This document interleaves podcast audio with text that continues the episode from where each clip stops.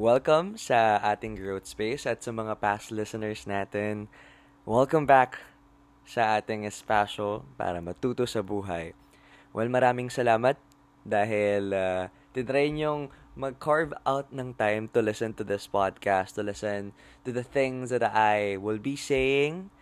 And I'm just super grateful that I'm into this meaningful journey na even though I am not the most perfect human being for you to seek help from. You're still trying to hear from me. Because I think, and I also do believe strongly, na we struggle uniquely. Our circumstances are designed specifically for us. Pero hindi lang to dapat makapagbigay ng lesson directly sa atin lang we can share those lessons sa ibang tao para kapag may na-encounter man silang similar ng ganitong sitwasyon or ng ganong sitwasyon, then meron na silang foundation of knowledge or may sneak peek na sila uh, on what to expect or on what to do first. So I'm here, not the most perfect human being for you to give advice or for you to seek advice from, pero I am trying to process all the things that I learned from all those experiences, from my circumstances, and I'm trying to, you know, make the meaning out of those experiences and make it more meaningful para mas matulungan akong maproseso yung buhay ko at mas matulungan din kayo na to have some idea or to have some foundation on what you can do na based din sa experience ko. Well, may tanong ako sa inyo. Natatandaan niyo ba yung phrase na just do it? 'Di ba? Nakita natin 'yan sa Nike, sa mga t-shirts, sa mga posters, right? And hindi ko nagagets dati talaga nung bata ako kasi tinititigan ko yung phrase na yun na just do it. Sabi ko sa utak ko, I mean, this is true. Ano kayang ibig sabihin ni Nike about this phrase na just do it? Pero recently, doon ko lang din na-realize na Nike really put this as their main tagline because, well, they are a sports brand. And most of the athletes, they need to train consistently. Diba? In order for an athlete to be really part of the top 5% or the top 1%, the athlete should train like a pro, diba? The athlete should be showing up for himself or herself consistently. And they just have to do it no matter what.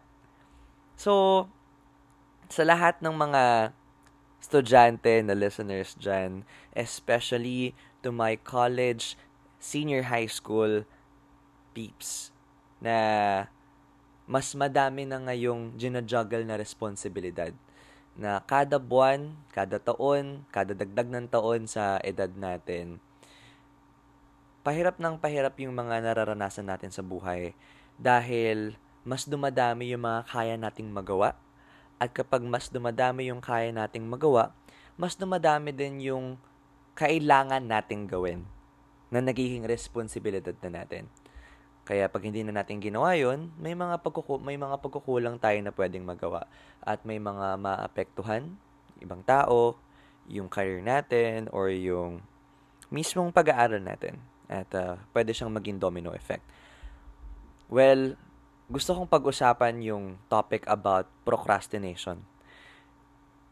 Gusto kong ma-share sa inyo na isa rin akong tamad na tao noon. Isa rin akong tamad na tao noon na meron naman akong to-do lists, meron naman akong calendar sa Google Calendar, no? Meron naman akong Notion system, meron naman akong journal, at na nakakapag-time block ako as in talagang napaka-meticuloso ko mag-time block na 5 a.m. wake up, 5:30 a.m. go out for a walk, 6 a.m. yoga, 6:15 meditation. It goes on and on. Specifically time blocking hanggang sa oras na kailangan ko na matulog nakalagay yan sa journal ko at merong corresponding na oras. May mga pagkakataon na bilib na bilib ako sa sarili ko dahil nagagawa ko talaga yon specifically at a specific hour na sinet ko. Pero may mga ibang araw na mas madami na hindi ko talaga nasusunod. Unang-una, minsan talaga nagpuyat ka ng kanagabihan tapos gusto mo mag-extend ng tulog kasi hindi mo talaga hayang bumangon. Kaya hindi mo nagawa. Nasira yung yung mornings mo and hindi, hindi mo na nasundan yung yung sinet out mo for that day. Or pangalawa, may something na nag-come up So, anything na hindi mo in-expect na mangyayari sa araw na yon na kailangan mong respondihan at uh, nagulo na yung schedule mo. 'Di ba? May mga ganong pagkakataon sa buhay. Pangatlo, hindi mo ine-expect na mas matagal pa lang gawin yung mga bagay na in-schedule mo for one hour lang, no? So, like for example, in-schedule mo tomorrow, one hour ka lang mag-aaral for exam, for, for your midterms or final exam pero since kailangan mo talagang kailangan mo talagang aralin ng malala, no? Kailangan mong intindihin ng malala. Medyo tumagal ka sa ibang mga items, kaya mas napatagal. At uh, these all lead to disappointment, 'di ba? Decreased self-confidence. Kasi the thought of not keeping up with the thing that you set for yourself to finish, 'di ba? Nawawalan ka ng sariling confidence or I mean confidence sa sarili mo dahil akala ko kaya kong magawa pero hindi pala. Napaka-ambisyoso ko pa kagabi mag-set ng schedule ko. Tinime block ko pa tong araw na to. Pero, ang tagal pala gawin. Pero, tinamad pala ako gumising. Pero, hindi ko pala kayang pagsabay-sabay yung mga pwedeng mangyari sa buhay ko. ba? Diba? Disappointment and decreased self-confidence yung magiging resulta nun. And, uh, kung i-connect natin siya sa procrastination, may mga pagkakataon, mostly ha, kung estudyante ka, may mga tasks tayo na napakabigat isipin na kailangan mo siyang gawin dahil napakaraming aaralin, napakahirap niyang aralin, or napakatagal niyang gawin, 'di ba? Or napakaraming kailangang daan ng proseso bago mo matapos 'yun ayun yung mga factors kung bakit natin pinapagsantabi muna yun. Like, ini-schedule natin for a later date pa sa week natin. Unang-una, ako kasi personally, noon, ini-schedule ko at a later date yung mga pinakamabibigat, pinakamahaba, pinakamahirap na mga tasks academically or in other areas of my life. Kasi ang idea ko nun is, kailangan ko munang matapos yung mga pinakamadadali, no? Para tumaas naman din yung self-confidence ko na may mga natatapos ako, ba? That's the idea. May mga natatapos ako at hindi ako masa-stuck sa isang gawain na napakabigat to the point na mafa-frustrate lang ako. Unang-una, hindi ko siya matapos kasi nga napakatagal, napakahirap, napakametikuloso. Pangalawa, iisipin ko pa yung mga maliliit na bagay na hindi ko pa natatapos. So better, i-delete ko na sa system ko yung mga madali namang matapos. So kaya sineset ko yung mahirap at a later date. Pangatlo, ay pangalawa is may idea kasi tayo na oh my gosh, I have to prepare for this mentally and emotionally bago ko to gawin. ba diba? Kaya ini-schedule natin ng medyo mas late pa na date. Kasi ang idea natin, kailangan mas mahaba tulog ko bago ko magawa to. Kailangan uh, makapagpahinga muna ako bago ko magawa to. ba? Bigyan ko lang kayo ng example like for for uh, for an instant or for an for an instance, ba? Like for example, may isang araw ka na lang na natitira para mag-review kasi may examination ka bukas galing, pag galing mong school, yung iba sa atin, ako na-try ko na rin to, matutulog muna ako or iidlip muna ako ng saglit. Iidlip muna ako ng saglit or manonood ako ng Netflix or mag, mag, mag-scroll ako sa social media. Kasi in that way, parang it gives us a certain instant gratification. So, meron tayong instant reward muna na it can help us to feel like inaalagaan naman natin sarili natin, no? At least, magsasuffer tayo later, pero ano muna, pleasure muna ngayon. Tapos, after natin matulog, or pagkatapos natin manood ng Netflix, or pag-scroll natin sa social media, feeling ko, hindi na enough yung oras ko para i-google sa major thing na in-schedule ko later that day. Kasi ang nangyari, mas na-devour ng self-care di umano, self-care kuno, instant gratification kuno, reward kuno. Yung araw ko, o yung oras ng araw na yun na dapat ilalaan ko sa what can really matter the most immediately. Well, I listened to uh, Ali Abdal. And then, meron siyang myth na binring up about self-care. And he talked about this. Self-care doesn't always equate to sleeping, resting, doing nothing, walking around, scrolling through social media, watching series, watching movies. Hindi lang ayon ang definisyon ng self-care. Sa iba, or at different contexts, at different instances, at different consequences, in different personalities, self-care can be doing the thing that you have to do that can yield better outcomes for you, that will help you to improve your situation next time, that can help you to decrease suffering next time, that can put you in a better place next time.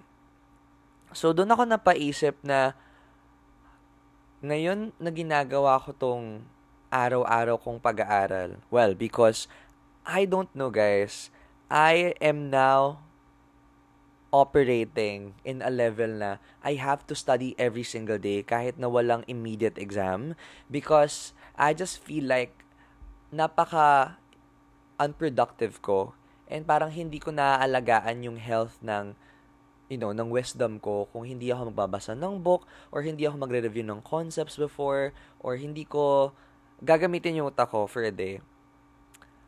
And I consider this as self-care because it will really put me into a better place in terms of academics kasi hindi ko man alam kung anong pwedeng mangyari in the future exam that I will be taking but or future assessments or any form but at least I am now training myself to gain all those foundation knowledge that I need to better serve myself in the academic setup and to have better outcomes and to you know better help myself study kasi madali ko nang marirecall yung information kasi fresh pa. And, you know, better help other people as well if they needed some of the foundational knowledge kasi I know it na. So, I consider this as self-care as well. Or, maybe, cleaning the house.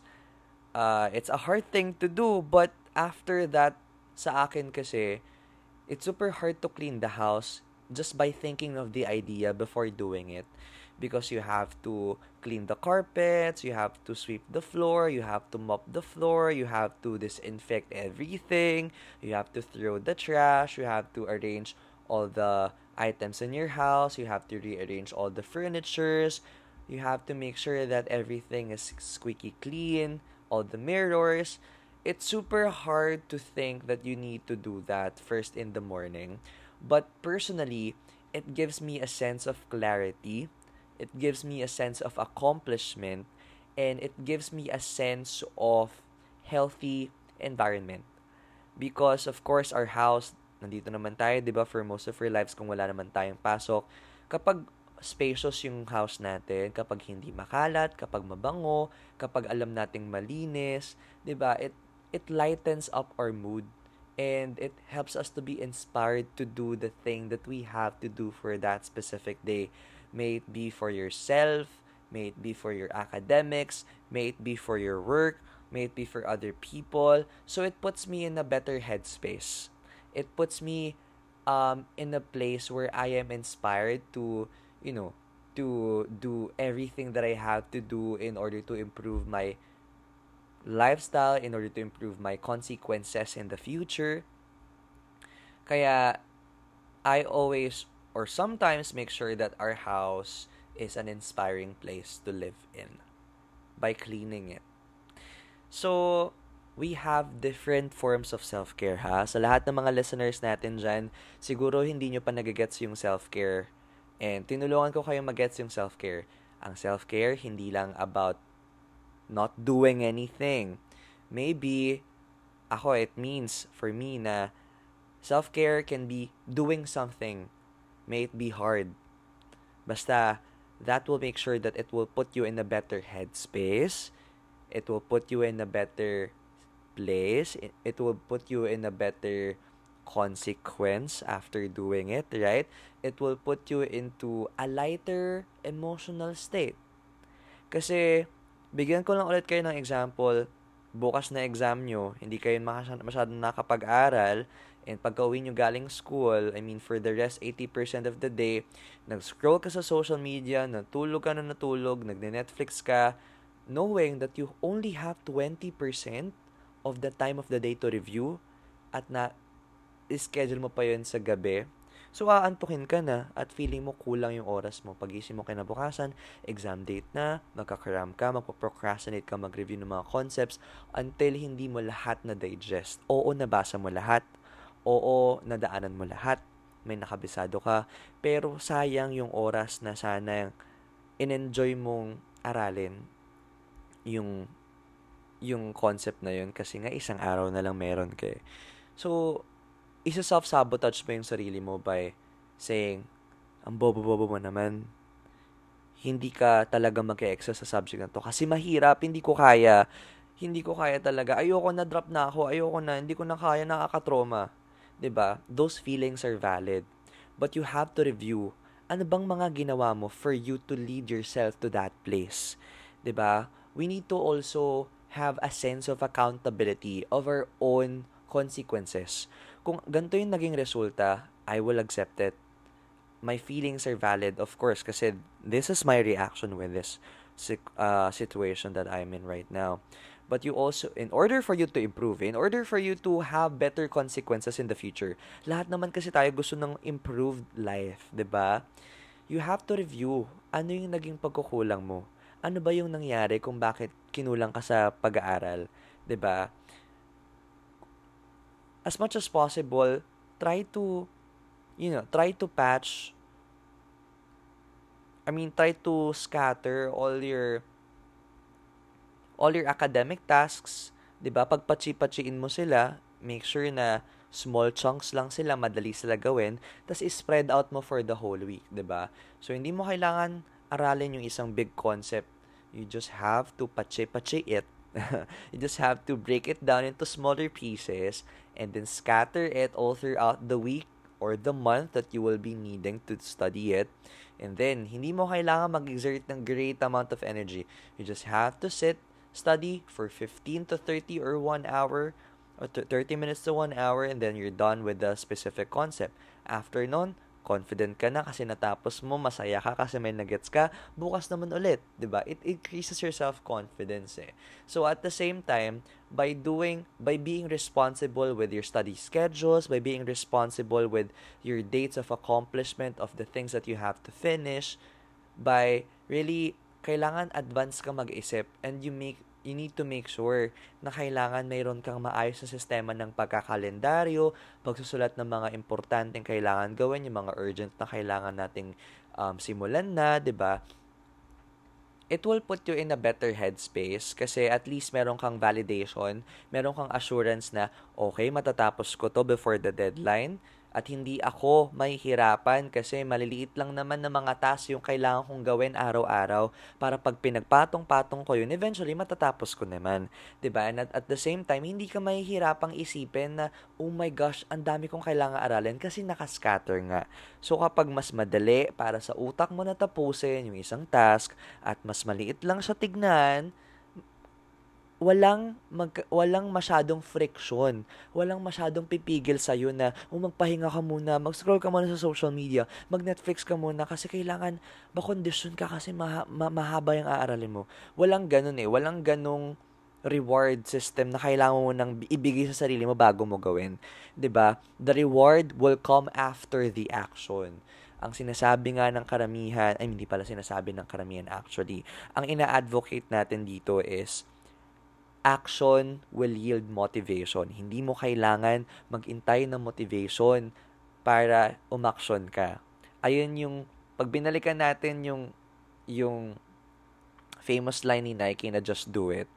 Just do it no matter what, no matter how. Just do it if you're having your bad day. Just do it if you're anxious. Just do it if you're fearful. Just do it if you're super excited. Just do it if you're sleepy. ba? Kasi motivation will come after that. Wala tayong magiging constant, consistent source of motivation.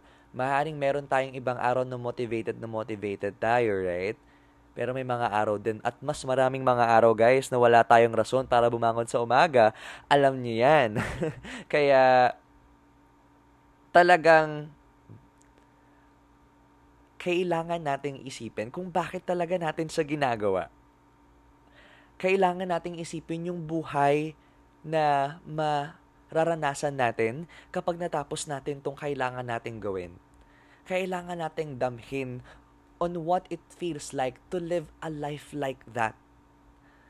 Kailangan nating maging malinaw sa kung anong gusto nating mangyari sa buhay natin, kung anong gusto nating makita sa buhay natin, kung gusto nating maramdaman sa buhay natin, at kung anong gusto nating maiwasan in the future. We have to be very clear about those things para babalikan na lang natin every single morning that we wake up na hindi tayo motivated na okay ginagawa ko to kasi I mean, gagawin kong mag-review ng isang concept lang para sa exam namin sa biochem kasi ayokong ma-frustrate na naman ako after ng exam, kagaya na nangyari ng past two exams namin kailangan kong mag-aral ngayon kasi para hindi na ako mahirapan at mag-procrastinate na mag-aral sa last two days ng exam. Kailangan kong mag-aral ngayon baka kasi may mangyaring ibang o may mag-come up at hindi ko na ma-handle yung biochem. Kailangan kong mag-aral ngayon kasi gusto ko namang ma-enjoy yung pag-aaral at itry ko namang aralin yung napakasimpleng concept at napakaliit na concept. Mali mo tumaas yung self-confidence ko kasi kaunti lang naman naaralin ko at paano pag nagets ko pa, edi sana tata- edi tataas yung yung love ko sa subject na to this is just a small, 'di ba? Small example, pero when you take it to the context of larger dreams in your life, guys, clarity is the requirement. 'Di ba? Kapag ikaw pagising mo sa umaga, mararanasan natin yan na, oo, alam mo may gagawin ka, di ba? Oo, alam mo may deadlines ka on that day. Oo, alam mong kailangan bumangon at kailangan maligo, pero bakit parang gusto mong i-hit yung snooze button sa alarm clock mo at ibigay yung pagkakataon para matulog ka ulit? 'Di ba? Nasa ano tayo eh, nasa midline tayo between self-care ba na extend tayo ng tulog natin or the self-care that we really need to do na kailangan natin tapusin yung mga dapat natin tapusin for a better life, 'di ba? So, anong self-care yung gusto mong ipagpatuloy, 'di ba? Choose your fighter na self-care talaga. Both are self-care, pero when you take it to the context, kung nasa academic, kung enrolled ka pa in a certain academic year at may mga kailangan ka pang responsibilidad na dapat tapusin, maybe the best self-care that you can do is to finish all those tasks. And when you have a free time, then maximize your, you know, Netflix, maximize your sleep, di ba? So, always choose self-care for the better situation in the future or tomorrow or later. 'Di ba? Kasi isipin mo, may exam ka ng 7:30 AM. Tapos late ka pa natulog kinagabihan. Tapos yung self-care na pipiliin mo is i-hit mo yung snooze button and then makalimutan mo magising on time at mangarag ka at magmadali ka at malate ka at may posibilidad na hindi ka makapag-exam or kung meron mahihirapan ka 'di ba? Choose your self-care depending on your responsibilities as well. So wag nating kakalimutan yung mga responsibilidad natin sa buhay when it comes to choosing the version of the self-care that we have to prioritize. So maybe kung kinulang ka sa tulog ngayon, take it as it is. We have more time later on. Just finish this exam. And then when you finish this exam, you can carve out time later on. Both are self care, both are valid. But you have to choose basing on your current context, on your responsibilities. Once that you've accomplished all those all those responsibilities, then you can choose the other version of self care. Diba? Or if you're getting me, I hope that you're appreciating the two versions of self-care na nakadepende pa rin talaga kung nasaan ka ngayon sa buhay mo. Diba? And, grabe. Grabe yung, grabe yung mga pagkakataon na talagang akala mo hindi mo maso-survive. Pero na-survive mo. 'Di ba? Pero na-survive natin. I can remember since I am working with my ate because I am her graphic designer as well. Um, I can remember I have to finish 150 slides. All those kailangan pulido ang layout, kompleto ang lahat, tama ang lahat ng spelling para hindi na siya mag-counter check. Maayos ang pagkaka-layout, graphic design, all the elements and stuff. That was my first time to create 150 layouts in just a span of 10 hours or less than. I really procrastinated that moment because I can choose to create layouts 10 by 10, 15 by 15, 20 by 20 na in-scatter ko sana for the rest of, you know, the week. And then, day by day, nagbe-build up lang sila at hindi ko na kailangan, Diyos ko, magpuyat para tapusin yun. At natapos ko yung slides the day before kailangan na yon At kailangan pa siya encounter check, kailangan pa siyang ilagay sa ibang file, ipagsasama pa siya sa ibang mga files as well. So, um, it's just one part of a bigger part. Before that, I thought I can't do it. 150 slides. Pero I I finished it. I finished it with less problems. Hindi ko na kailangan mag-revise masyado. Pero what I realized was, yes, natapos ko nga. Pero sayang yung tulog ko. Napagod ako. Nagmadali ako. Hindi ko na-enjoy yung proseso ng pagde-design. Kasi I can choose to scatter it in smaller pieces kahit sabihin kung may mga nire-review ako, may oras pa din naman. Magagawan natin ng oras. Magagawan ko pa nga ng oras yun kung mas pinapaliit ko lang yung mga ano eh, yung mga task ko every single day leading to that date na deadline na ng mga layouts. 'Di ba? It's more on really dapat advance tayo mag-isip eh. Kapag alam nating may kailangan tayong gawin, kahit napakatagal niya pa bago masubmit napakatagal niya ba bago mangyari, we have to use our calendars. You have to journal. You have to take note the specific dates. Kailangan masimulan na natin. Just do it. Because you are already doing it for yourself. It's self-care. Hindi ka na magsasacrifice ng tulog just to procrastinate. Hindi ka na magsasacrifice ng mababang grades. Ayaw mo na magkaroon ng mababang, ng mababang grades. Ayaw mo na bumagsak. ba? We deserve better academic outcomes we deserve better grades. We deserve better examination scores. We deserve to enjoy our studying journey in our schools. 'Di ba? Pero yes, we all know that we deserve it, but it takes work, especially coming from our end, to put an effort in terms of really doing the things that we have to do ahead of time. So we can seize the moment na nagsosolve tayo for calculus, 'di ba? For chemistry, for physics, na hindi natin minamadali yung pagsosolve na parang ang bigat-bigat na nga, ang dami na nga aaralin, napakaliit pa ng oras ko para aralin to at napakahirap pa at napakahirap pa ding i-digest. 'Di ba? Mas na-enjoy kong mag-aral ng biochemistry. As in guys, just ko, I really love biochemistry. Not all will agree to me because iba sinusumpa pero coming from a place na iniscatter ko kasi yung pag-aaral ko ng biochemistry at at uh, at uh, at a schedule na mas nakakahinga ako mag-aral mas nananamnam ko yung bawat concept at kapag hindi ko talaga na-gets, magre-research pa ako more about it. And then pag na-gets ko na, ay, natutuwa talaga ako kasi na-explain ko talaga sa sarili ko ng maayos. And na-explain ko din sa mga classmates ko na mas maayos. Natutulungan ko din sila mag-review. Tapos pag nag-exam ako ng biochem, alam mo yung, eh, enjoy ko talaga siya kasi even though hindi directly yung lumalabas yung mga nasa naaral namin doon sa exam items kasi nga nilalaro nila yung mga concepts. Gustong gusto ko ding nilalaro yung mga natutunan ko kasi nga alam kong foundation lang yun and kailangan kong i-apply yun in different context para makuha ko yung, mag, ma, yung tamang sagot. Na-enjoy kong aralin yun kasi meron na akong reasonable lead time para aralin lahat ng concepts.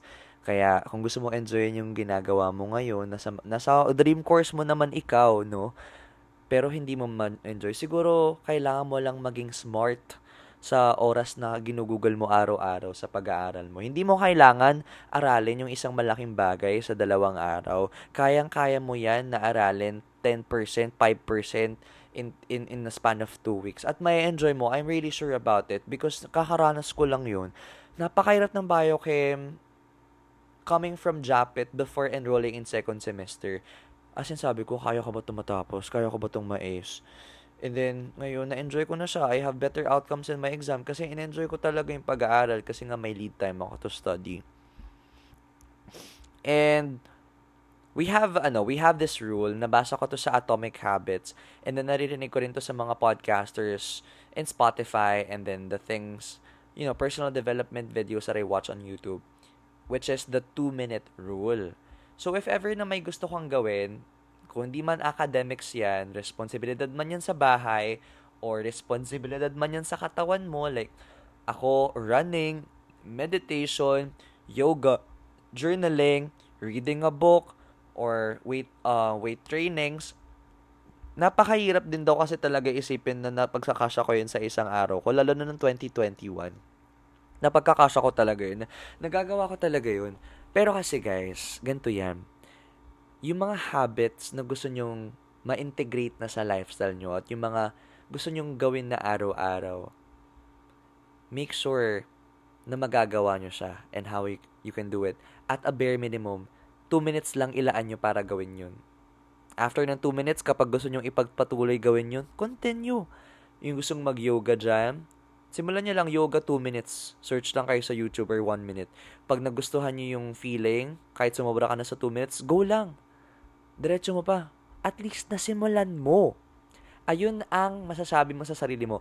At least nasimulan ko. Kung gusto mo magbasa ng book araw-araw, Daily Stoic by Ryan Holiday, 2 minutes read lang yon per day. At least may natutunan ka. At least nasimulan mo. 'Di ba? Kung gusto mong tumakbo or maglakad sa labas para for your fitness, for your mental health, 'di ba, makakapag-reflect ka, simulan mo lang ng 5 minutes, 'di ba? 5 minutes or 2 minutes ikutan ikutin mo lang yung dapat kaya mong ikutin na street sa ano nyo, sa bahay nyo or sa neighborhood nyo tuwing umaga or hapon. If you are getting the vibe, if you're feeling like doing it more than 2 minutes or more than 5 minutes, continue doing it at least nasimulan mo, at least nagawa mo, and tataas ang self-confidence mo kasi napakadali lang simulan ng mga bagay na gusto nating gawin sa buhay natin. Nahihirapan lang tayong simulan yung first step kasi it feels heavy, kasi feeling nyo matagal siyang gawin. So, limit at least your activities na gusto nyong gawin in your life within 2 minutes. And then if you're getting the vibe, extend that hanggang matapos nyo, hanggang, hanggang din nyo na feel na gusto nyo siyang, hanggang nyo na siya feel na gagawin nyo, nyo siya for that specific time. Two minute rule. Kaya ako, ang ina-integrate ko talaga, I'm very consistent about this. 10 minute yoga, 10 minute meditation, 10 minute reading a book session, 10 minute journaling, um, 30 minutes to 1 hour run yun lang kung i-compute nyo yun lahat-lahat, wala pang 50% ng araw nyo yun. Compared sa yung screen time natin sa cellphone natin na, Diyos ko, ano namang, kamusta na kaya ang screen time ko sa cellphone ko? Screen time reveal na tayo, no? Like for example, tinan nyo, i-compute ko ah. Ang yoga ko, 10 minutes lang. Meditation ko, 10 minutes lang. Nagbabasa ako ng libro tang 10 to 15 minutes. O, lagi ko 15 minutes. Mag-journal ako mga 10 minutes lang. Tatakbo ako ng mga 1 hour. Sige, 105 minutes.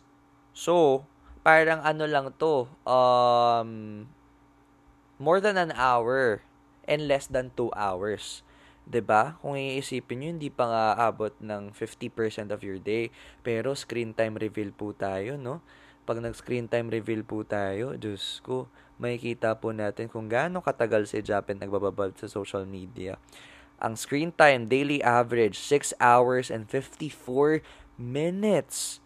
And partida, guys, hindi naman nag-online class. Kaya wala akong rason para magkaroon ng mataas na screen time na ganito. Tinan nyo, kung ikukumpara nyo lang yung screen time nyo at sa oras na ginugol nyo for your self-development, self-improvement, for better mental health, for better emotional health, for your growth, for your knowledge. Diba? Like parang kawawang kawawa ka kasi junk food yung ini-intake mo when it comes to social media scrolling, 'di ba? Talagang junk food.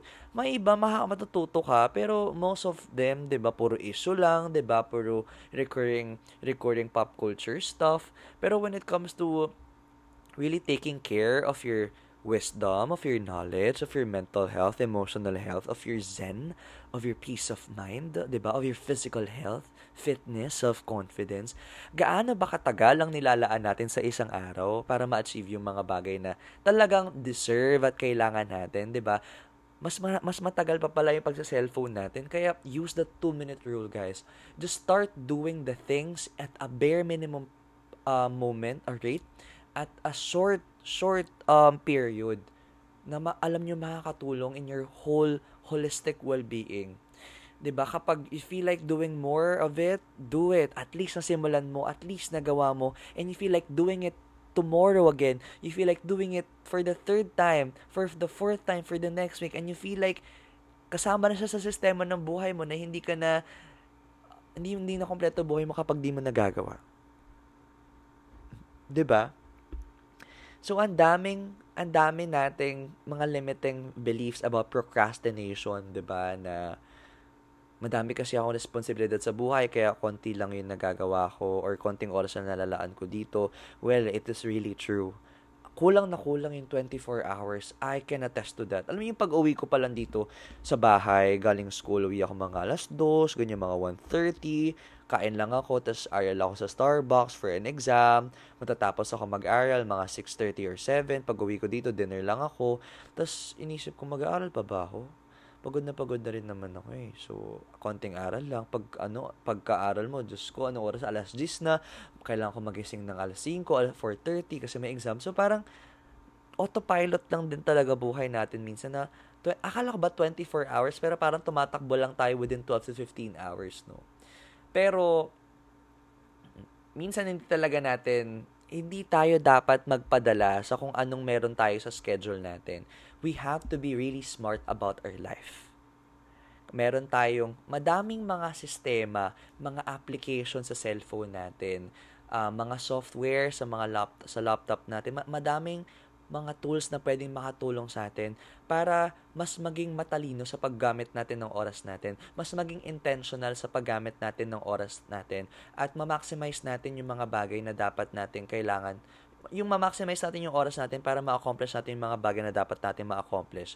Uh, that will also make sure the best quality of life. Makakatulog ka pa na mas mahaba, 'di ba? Makakapag-enjoy ka pa with your friends kasi may oras ka pa to gimmick with your friends, to go out, to go to different places kasi nga nagawa mo na ng mas maaga, 'di ba? May time ka pa to have Netflix, may time ka pa to bond with your family, may time ka pa to uh, spend time for yourself, to spend time with your jowa, 'di ba? Ang dami nating pwedeng magawa kapag naging strategic lang tayo sa oras natin oo, marami tayong responsibilidad, pero mas matalino tayo sa mga responsibilidad na pinapatong sa atin.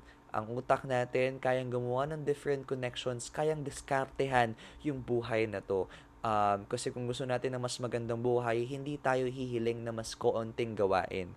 Well, yung mga gawain kasing yan, madami tayong matututunan dyan and it will open us to a greater level of capability that will yield us more jobs in the future, more high paying careers in the future, or more skilled self in the future that will attract the thing that you can that you will need that, that you want to have in the future as well.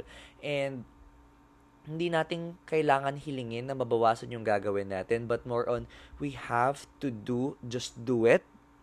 We have to be smart about our schedules, about our time management 'di ba? Ang time management naman hindi naman dahil sa dapat dapat hustle hustle hustle pag time management dapat oh, ato gagawin ko po next, uh, after nito, ato gagawin ko, after nito, ato gagawin ko. Hindi time management yun for me. Ang time management is allotting a specific time of the day for you to work on yourself, to improve yourself, to have, to, to, to continue to be still sane, di ba? Um, allotting a specific time of the day to do the thing that you have to do, allotting a specific time of the day to take care of yourself, take care of your family, be with your friends. So it's a holistic overall life balance ang time management, hindi lang time management sa academics. You have to consider every single piece of your life na it will yield you a better life quality and it will help you to enjoy your life better. 'Diba? Na kahit ang dami mong kailangan gawin, at least nagagawa ko pa rin palang matulog ng mahaba. At least nakakapag-bond pa ako sa mga klase ko or sa mga friends ko. At least I have time with my family when we're gonna go to mall every Sunday, 'di ba? We can still eat outside nang hindi ko iniisip ang mga dapat kong gawin kasi I know kung kailan ko gagawin yung mga dapat kong gawin nasa tamang lugar, nasa tamang araw, nasa tamang specific time of the day, yung mga dapat kong gawin. Because I have all the systems that I have, calendars, to-do list, journals, postcards, anything that you can exploit to help yourself improve the quality of your life in terms of your scheduling, studying sessions, seeking time for yourself, seeking time for your family and friends, enjoying your life, doing doing sports, doing modeling, doing work, doing everything that you want to do in your life. Action leads to motivation. Sabi nga ng famous famous line ng Nike, just do it. Kagaya ko ngayon, gusto ko na matulog, because I had to wake up early to really do everything that I want to do in my life that will yield better outcomes. Pero I'm still showing up for this podcast. I really just did it. And see, tapos na tayo on another podcast episode. I hope you will do that for yourself as well. Maraming salamat on listening to this podcast episode. If you like this episode, please do rate this podcast a minimum of 5 stars. Share it in your Instagram stories Facebook stories or you can share the link to your friends na makaka-relate din sa podcast na to. And I am happy and I am grateful that I can share all my realizations in life to you guys. And I hope you explore your life as well, you create systems, and make sure you are enjoying your life to the fullest. Maraming salamat. See you on our next episode. Bye-bye!